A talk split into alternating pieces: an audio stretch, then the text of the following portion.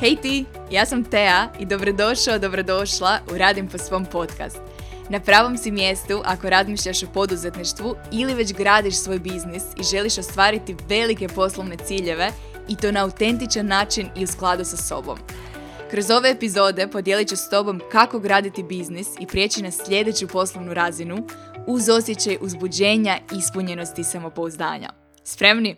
Ok, bacimo se na novu epizodu. Hej vi, genijalni i kreativni ljudi, dobrodošli u novu epizodu Radim po svom podcasta u kojoj nastavljamo pričati o prošlotjednoj temi.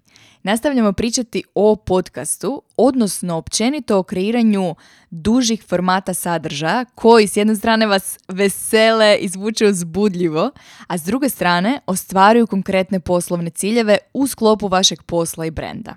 Apsolutno sam uživala u vašim porukama nakon prošlotjedne epizode u kojima ste mi pisali da da, odlučeno je, lancirate vlastiti podcast ove godini, što me neopisivo veseli. S druge strane, neki od vas su mi slali linkove na podcaste koje već kreirate, sadržaj koji kreirate i sve što želim reći je wow, svaka čast. I ako vam nitko to nije rekao još ovaj tjedan, sve što kreirate, sve što stvarate u online svijetu, kao i offline, je vrijedno i čini razliku. S razlogom sam ove dvije epizode početkom ove godine odlučila posvetiti temi dužih formata sadržaja, jer sadržaj je ono čega sve kreće. Kvalitetan, vrijedan sadržaj je ono što privlači prave ljude k vama, ono što okuplja zajednicu na određenim platformama. Kroz sadržaj netko ima priliku saznati više o vama, vašoj priči, vašim vrijednostima, dobiti vrijednost u smislu rješenja, znanja, informacije, inspiracije ili zabave. Dakle, sadržaj je ono oko čega se gradi zajednica. Dok sam u prošloj epizodi s vama podijelila tehničke korake potrebne za lanciranje jednog specifičnog formata sadržaja kao što je to podcast, kao što je to audio format. Ono što želim s vama podijeliti u ovoj epizodi jednako je primjenjivo na audio kao i na video i tekstualne formate sadržaja koje kreirate. Prva stvar o kojoj ćemo danas pričati je optimalna frekvencija objavljivanja sadržaja, odnosno optimalno trajanje jedne podcast epizode, ali jednako je primjenjivo i na video. Nakon toga želim s vama podijeliti neke ključne cjeline, dijelove svake epizode koji će osigurati da slušatelj ili gledatelj u slučaju videa dođe do samoga kraja, sudjeluje aktivno u cijelom sadržaju. I na kraju želim s vama podijeliti neke ključne korake koje zapravo primjenjujem svaki put prije samog snimanja epizode, odnosno kako pripremam samu sebe, vlastitu razinu energije, kako bi epizode prenijele ono što želim, prenijele energiju, atmosferu i poruku na način na koji želim da to naprave. Kako vam to zvuči? Jeste li spremni za jednu praktičnu primjenjivu epizodu na temu kreiranja sadržaja, kao i ideja alate koje možete već ovaj tjedan zapravo primijeniti u praksi? Ono što moram spomenuti je da teme o kojima danas pričamo su izravan rezultat vaših pitanja na Instagramu na temu kreiranja podcasta, ali kao što sam spomenula primjenjivi su i na sve ostale formate sadržaja. Moj glavni cilj kroz ove dvije epizode je odgovoriti na sva vaša goruća pitanja kako biste nakon toga mogli sjesti i lansirati svoj podcast, YouTube kanal ili blog, odnosno lancirati bilo koju ideju koja već neko vrijeme čeka savršeni trenutak. Ako inače želite biti u toku sa kreiranjem novih epizoda u kojima pričamo o izgradnji profitabilnog uspješnog posla na autentičan način, onda je sada super trenutak da kliknete na subscribe, odnosno pretplatite se na Radim po svom podcast bez obzira na platformu na kojoj inače slušate podcaste. Na taj način će vam iskočiti obavijest, odnosno notifikacija, svaki put kada nova epizoda bude objavljena zajedno sa hrpom novih ideja i primjenjivih alata. Ok, bacimo se na prvo pitanje današnje epizode, a ono glasi kako odrediti optimalno trajanje audio epizode, odnosno kojom učestalošću, kojom frekvencijom je najbolje objavljivati novi sadržaj. Iz čiste znati želje, kao pripremu za snimanje ove epizode, proslijedila sam ovo pitanje na nekoliko različitih adresa i vjerovali ili ne, dobila sam toliko različitih, diametralno suprotnih odgovora. Na temu optimalnog trajanja jedne epizode čula sam sve od 10 minuta pa do sat i pol, A kada smo pričali o frekvenciji, idealnoj frekvenciji objavljivanja novog sadržaja, novih epizoda, odgovori su se kretali od barem jednom mjesečno, preko jednom tjedno, sve do svaki dan. što vam govore ovi odgovori? Ili možda još važnije, što vam govori tolika različitost u ovim odgovorima? Kada bih vas pitala koje je optimalno trajanje, ono savršeno trajanje jedne podcast epizode, koji bi bio vaš odgovor? Ili kada bih vas pitala koliko često volite da autori, poduzetnici, kreatori sadržaja, podcasteri objavljuju novi sadržaj, koliko često bi to bilo? Je li to jednom dnevno ili jednom tjedno? Ako želite, pošaljite mi svoje odgovore, odnosno svoja promišljanja na Instagram pod @teazavatski gdje nakon svake epizode zapravo nastavljamo razgovarati o ovim temama i gdje se događaju zapravo najzanimljivije diskusije. U proteklih pet godina kreiranja sadržaja na najrazličitijim platformama objavljivala sam sadržaj od dva puta tjedno na blogu, što je kasnije prešlo u jednom tjedno, sve do objave svaki dan na Instagramu, što se danas nekako kreće oko dvije, maksimalno tri objave na feedu uz redovite storije. Čak sam i newsletter u jednom trenutku slala dva puta tjedno, pri čemu smo jedan dan u tjednu obrađivali alate i ideje za izgradnju života po svom, a drugi dan u tjednu smo pričali isključivo o biznisu i biznis temama. Također, još jedna od velikih stvari koja se promijenila u proteklih pet godina je dan u tjednu u kojem objavljujem glavni komad sadržaja. Dugo, prvih, rekla bih, dvije ili triča godine je dan u tjednu u kojem sam slala newsletter i novi blog post bio četvrtak koji je glasio Tea Time Thursday. Zato što je brand pod kojim sam tada kreirala sadržaj bio Tea Time. S različitim promjenama brenda je taj glavni dan u tjednu sa četvrtka postao srijeda koji danas zapravo poznajete kao srijedu po mom. Hashtag srijeda po mom. Kroz svih tih pet godina i kroz sve te različite promjene je Radim po svom zajednice nastavila rasti. I danas kada uzmemo u obzir sve platforme na kojima kreiram sadržaj, na kojima je brand prisutan, na njima biste zatekli više od 25 5000 ljudi, što mi danas zvuči toliko ludo i nešto na čemu sam toliko zahvalna. Zašto vam to govorim? Prije svega, zato što je ključan odgovor na pitanje o idealnom trajanju, idealnoj frekvenciji, posebno u fazi kada tek krećete kreirati sadržaj, ključan i možda jedini bitan odgovor je što god da odlučiš danas, smiješ to promijeniti u budućnosti. I kao što sam spomenula u prošloj epizodi, radije bih da danas objavite svoj prvi video, svoj prvi podcast, svoj prvi tekst, nego da razmišljate još tjednima istražujući tržište ili istražujući, ispitujući svoju ciljenu skupinu, umjesto da stvarate, umjesto da kreirate, umjesto da objavljujete. Dakle, možda najvažnija stvar koju ću podijeliti s vama u ovoj epizodi je činjenica da svaku odluku koju donesete u svom biznisu imate slobodu promijeniti i predomisliti se u budućnosti. Vi ste ti koji gradite svoj biznis i vi ste ti koji imate slobodu i moć promijeniti elemente brenda, promijeniti elemente usluge koje nudite, promijeniti elemente sadržaja, promijeniti frekvenciju kojom objavljujete, promijeniti duljinu i format sadržaja. To je potpuno normalno i prirodno. Između ostalog, ako planirate trajati u ovom biznisu, ako gradite svoj biznis za sljedećih x godina, potpuno je logično da će se sa promjenom različitih faza vašeg života i vaš biznis mijenjati i vaš sadržaj mijenjati. E sad, jednom kad smo to razjasnili, postoje dvije stvari koje sam naučila kroz ove različite promjene. Dvije stvari koje su strateški važne. Prva stvar, puno važnije od idealne frekvencije ili idealnog trajanja nekog sadržaja je dosljednost s kojom kreirate sadržaj. Što to znači? Ako podijelite sa svojom zajednicom da ćete objavljivati novu epizodu jednom tjedno, neka to bude jednom tjedno. Ako odlučite snimiti novi video jednom mjesečno, neka to bude jednom mjesečno. Ta vrsta dosljednosti, predvidivosti je ono što s jedne strane stvara naviku kod vaše zajednice, vaša zajednica počinje očekivati novi komad sadržaja svake srijede ili svakog prvog ponedjeljka u mjesecu, a jednako tako stvara povjerenje, gradi povjerenje u brand. Jer kada kažete da ćete nešto napraviti, to i ostvarite. Kada kažete da ćete objaviti novi komad sadržaja, vi ga i objavite. Jednako kao u međuljudskim odnosima jedan na jedan, isti psihološki principi vrijede i u izgradnji odnosa s vašim klijentima, kupcima i pratiteljima zajednicom online. Ako samo pogledam iz vlastitog iskustva, postoje kreatori sadržaja koje volim i obožavam i koje objavljuju svaki dan. Jednako tako postoje kreatori sadržaja koje volim i obožavam, koji objavljuju jednom mjesečno. I to je to. I što je najbolje, jedni i drugi su uspješni. I to zato što dijele jednu ključnu sličnost, a ta je, ako su rekli da će objaviti novi sadržaj jednom dnevno ili jednom mjesečno, oni to i naprave.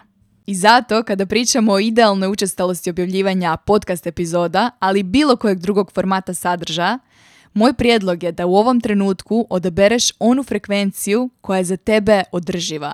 Onu frekvenciju za koju znaš da što god da se dogodi u tvom životu je nešto što ćeš moći kreirati i isporučiti svakih x dana, tjedana uh, koje odabereš. Druga strateški važna stvar koju sam naučila ide uz činjenicu da svaku odluku možeš promijeniti. Dakle, što god da trenutno odabereš kao frekvenciju objavljivanja ili trajanje epizoda, e, svaku odluku možeš promijeniti u budućnosti.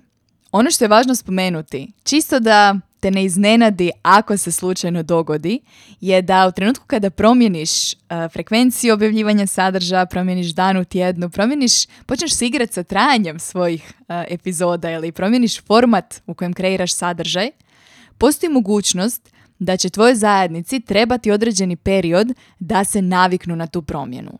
To se može e, reflektirati kao pad u broju otvaranja newslettera ili pad u slušateljima, gledateljima, čitateljima, što je potpuno normalno i prirodno. Dakle, da odgovorimo na ovo pitanje, koju god trenutno frekvenciju objavljivanja sadržaja odabereš, od jednom dnevno pa do barem jednom mjesečno, kao i koji god trajanje epizoda odabereš, od desetak minuta pa sve do sati pol, jer podcast trpi duži razgovorni format, odaberi ono što tebi trenutno najviše odgovara. Odaberi ono što tebi trenutno zvuči zabavno. Odaberi ono što je za tebe održivo, a tvoja zajednica će se na svaku od tih odluka naviknuti. Idealno, tu bismo uzeli obzir tvoju ciljenu skupinu, tko su ljudi za koje kreiraš sadržaj, koje su njihove dnevne navike, ali u ovom trenutku, ako želimo da taj sadržaj kreiraš sljedećih 12 mjeseci, sljedećih 5 godina, ajmo krenuti od toga da tebi to bude zabavno. Da tebi bude da tebi to bude nova navika koja neće biti zadatak ili tlaka, nego nešto čemu se veseliš svaki tjedan.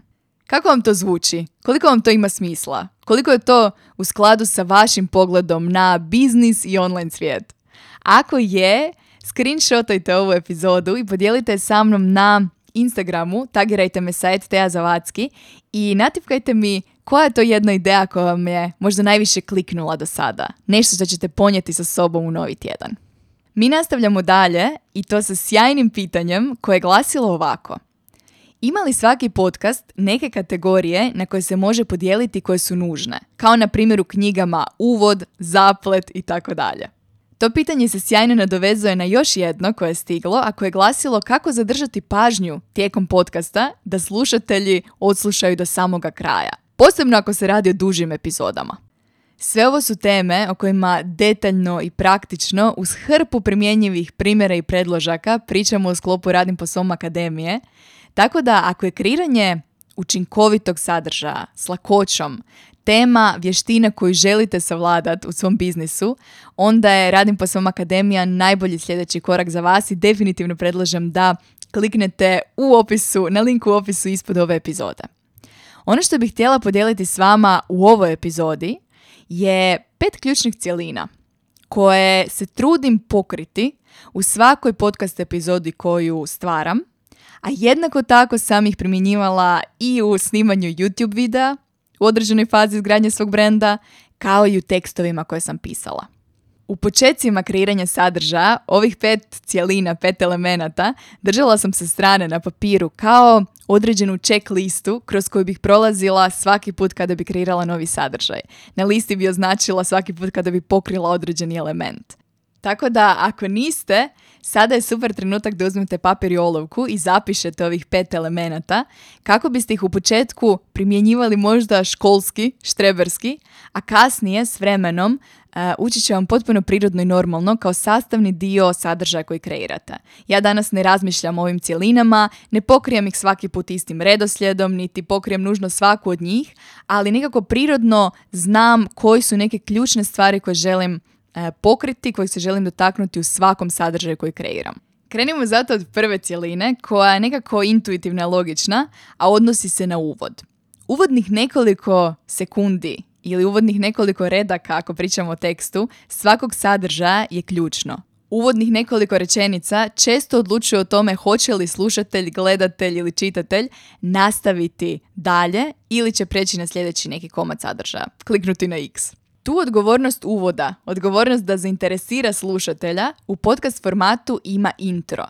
Intro onih kratkih x sekundi na početku svake epizode koju ima većina podcasta, a u kojoj autor podcasta priča nešto o samom sadržaju i o sebi. S jedne strane, kada se radi o slušatelju koji po prvi put sluša neko od naših epizoda i za kojeg želimo da se potencijalno pretplati na podcast, želimo u tom uvodnom dijelu iskomunicirati gdje je došao, i što će pronaći na tom mjestu, što će pronaći u sklopu našeg podcasta.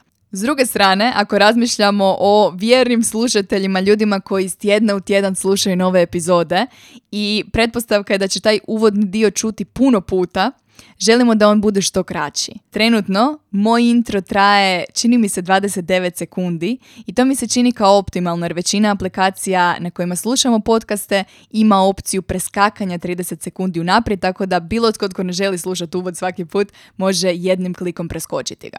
Za vas koji ste pitali, intro može, ali ne mora imati glazbenu pozadinu i teoretski možete samo snimiti uvod koji ćete onda copy-pastati na početku svake epizode. A ako želite, možete ga kreirati sami. Podijelit ću s vama u linku ispod epizode stranicu na kojoj sam ja kupila svoju e, glazbenu pozadinu. Upbeat Corporate Motivation. Mislim da je to bio pojam koji sam googlala i uh, u sklopu kojeg sam našla trenutnu glazbenu pozadinu koju koristim. A jednako tako stavit ću vam link na platforme na kojima teoretski možete naći nekoga da vam jednokratno kreira uvod u vaš podcast. Sljedeća ključna cjelina se često naziva hook ili udica i ima jedan zadatak, a ta je postaviti očekivanje, probuditi znati želju, odnosno najaviti što će slušatelj saznati u epizodi ako nastavi slušati dalje. Često ćete na početku mojih epizoda čuti nešto poput ako želiš ostvariti određeni cilj, saznati to i to, ovo je epizoda za tebe. Ili u ovoj epizodi podijelit ću s vama pa onda navedem nekoliko ključnih tema koje ćemo pokriti.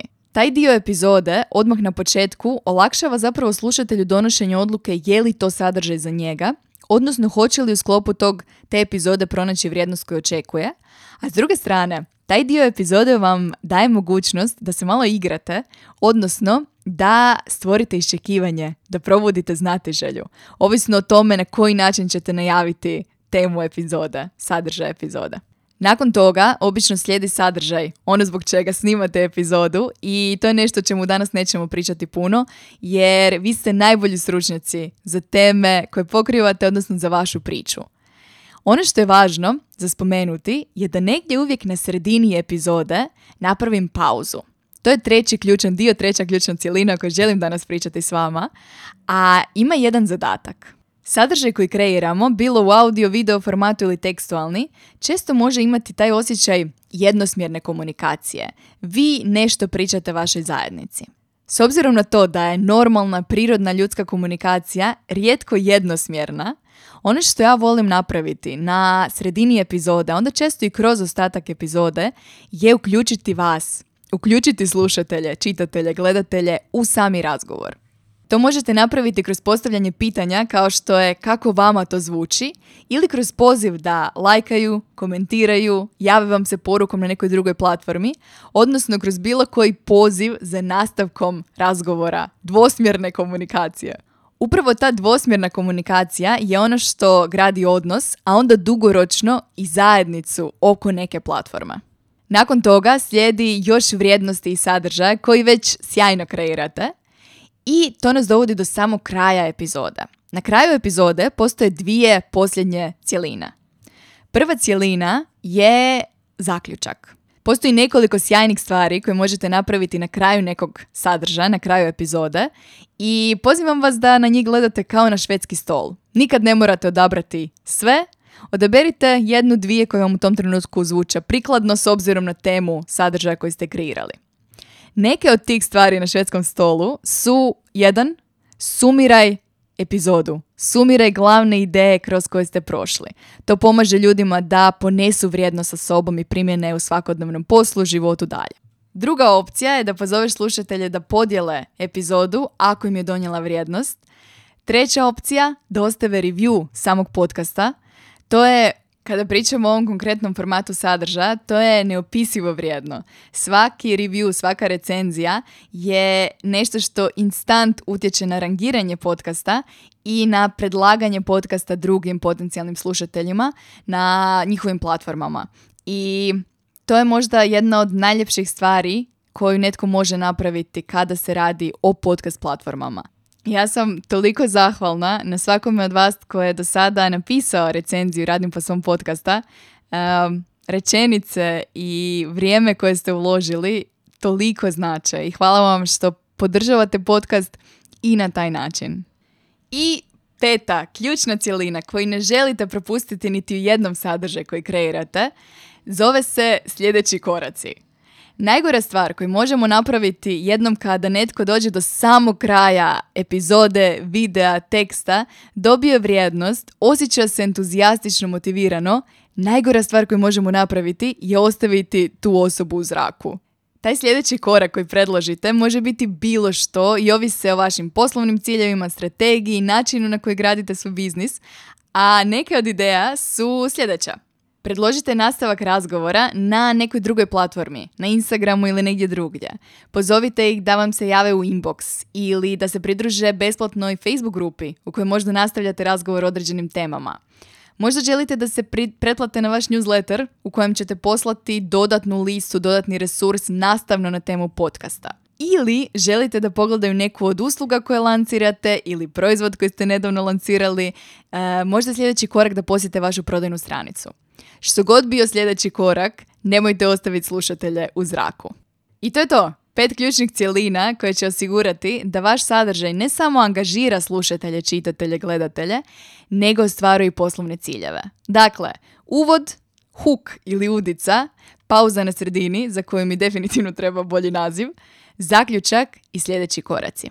I time dolazimo do zadnje cijeline vaših pitanja koja su stigle na temu podcasta, a zadnja cijelina pitanja odnosila se na pripremu prije snimanja.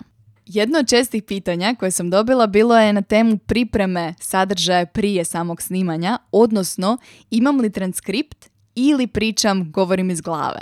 Ako poslušate neke od starih epizoda ovog podcasta koje sam namjerno ostavila i dalje javnima i dostupnima svima, čućete da su drugačije. O čemu se radilo? U određenom periodu odlučila sam snimati audio transkript članaka koje sam pisala. Željela sam da tekstualni format bude dostupan svima i te epizode su zapravo ja kako čitam svoje tekstove od riječi do riječi.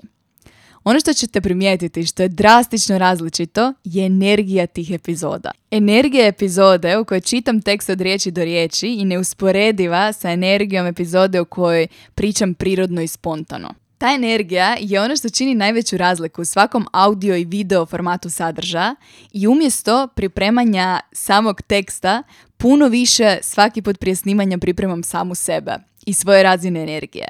Prije svega, dan snimanja podcasta je poseban dan i obično podcast snimam prije podne kada su moje razine energije višlje. Isto tako, tijekom snimanja isključim sve distrakcije, mobitel nije prisutan u mojoj blizini, jer ne želim da mi išta prekida dok snimam ovu poruku za vas. Prije samog snimanja ću napraviti si doručak, popiti čaj, pustiti si glazbu koja me pokreće i motivira. I to zato što se energija i moje raspoloženje osjeti u mom glasu.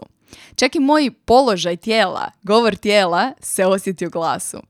E, iz tog razloga neki podcasteri, kreatori sadržaja, snimaju podcast stoječki jer osjećaju da imaju više energije kada stoje. Ja ga snimam za stolom, ali jednako tako gestikuliram i pričam kao da ste trenutno upravo ovdje u prostoriji nasuprot mene. To je onaj dio koji u početku možda može djelovati malo neprirodno jer na izgled pričate sami sa sobom u prostoriji, no dođe s vremenom, dođe s vježbom. I upravo to je razlog zašto sam prije nekoliko godina snimila YouTube video koji ćete pronaći u audio formatu pod epizodom 28 u kojem sam pričala, odnosno posvetila cijelu epizodu upravo govoru tijela i nekim trikovima kako djelovati prirodnije na videu pred kamerom, ali isti savjeti, isti trikovi su primjenjivi i na audio format.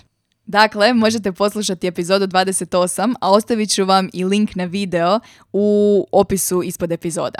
Ono što je možda najvažnije spomenuti kada pričamo o kreiranju sadržaja poput ovog je da ako ikada osjetiš da snimaš podcast ili video zato što to moraš, prestani snimati, napravi pauzu. Jer tvoja energija, tvoje raspoloženje jednako prenosi poruku kao i riječi koje izgovaraš. I sve dok je tebi zabavno, sve dok tebe veseli, potpuno je nebitno zamuckuješ li, koristiš li poštapalice, koliko puta za redom snimaš istu rečenicu. Potpuno nebitno. Sve dok ti je zabavno i dok uživaš u tome. Predlažem da s tom idejom zaokružimo današnju epizodu i pozivam vas da podijelite sa mnom svaki komad sadržaja koji kreirate inspirirani ovim temama, inspirirani ovim našim druženjima. Bilo da se radi o novom podcastu, vlastitom podcastu koji ćete lancirati ili novoj podcast epizodi u sklopu postojeće platforme ili o YouTube videu, tekstu ili bilo kojem drugom formatu sadržaja. Veselim se vidjeti što će sve proizaći iz ovog našeg druženja, a do tada kao i svaki tjedan, navijam za sve vas. Hvala ti na druženju, nadam se da ti ova epizoda dala novu perspektivu za razmišljanje i primjenu u tvom biznisu već danas. Jer ako ne sada, kada? Već danas imaš sve potrebno za izgradnju posla i života po svom. Ako ti se sviđa Radim po svom podcast, pozivam te da ga ocjeniš i ostaviš recenziju. Također, ako još nisi, klikni na link u bilješkama ispod epizode i istraži besplatne resurse i treninge koje redovito osvježavam na svojoj stranici. Klikni na link, a mi se slušamo već u sljedećoj epizodi.